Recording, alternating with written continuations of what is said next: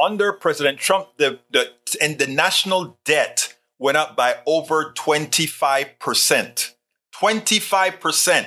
One administration, four years, got to 25, raised the deficit, the debt, not deficit, the debt by 25%. From the inception of this country, he's raised 25% of the debt under the auspices several times of Republicans, and they have the nerve to talk about fiscal responsibility. The Democrats, who are the only ones who, in, the, in recent times, has balanced the budgets and reduced the deficits. Come on, let's get real. Their only goal is to cut taxes. They never really are able to cut spending because you know they like to give their monies to their the plutocrats as well. But anyhow, check this out. President Biden encapsulated it perfectly in the short speech that he gave yesterday. I want you to listen to this and then we'll take it on the other side. Why don't we just lay out our budgets? You put yours down, I'll put mine down. And our people sit and compare them. Decide where we can make a compromise if we can make a compromise. When I put mine down, they're going to see I lower the deficit this year by $2 trillion in what I'm talking about. And by the way, the last fellow who had this job who never showed up at the transition, I might add, but the last guy who had this job, he increased the federal debt, which took over 200 years to accumulate. That's what the debt is, by the way. We talk about the federal debt. It's every penny owed since the inception of this nation and the interest rates that followed it. Okay, that's what it is.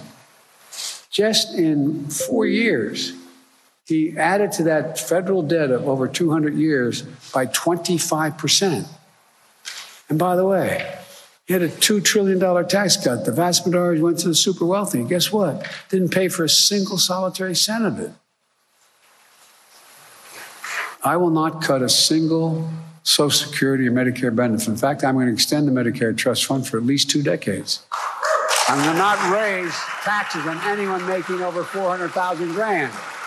And I'll pay for it all, my proposals, by making the wealthy and big corporations pay just a little bit more. Like I said, do you think a trillionaire should be staying at 3%?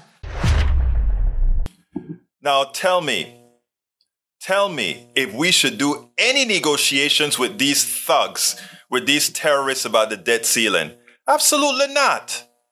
What the president should do is get it declared unconstitutional. And you know what? The Supreme Court just may do that when we know that there are just a few quacks preventing this from occurring, the Supreme Court, who's owned, sealed, and delivered by the plutocracy, won't let the economy falter if they know for sure that the president simply will not negotiate.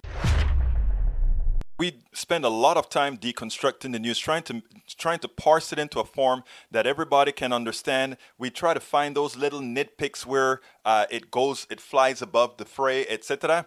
If you really like these videos that we do, I want to ask a big favor. Please go ahead. Number one, subscribe to our channel, and number two, please join if you can. Thank you so kindly for watching. Keep watching. Please remember to share. We must populate the entire internet with our progressive message, a message that we know is what most Americans say that they want. So help us, please join.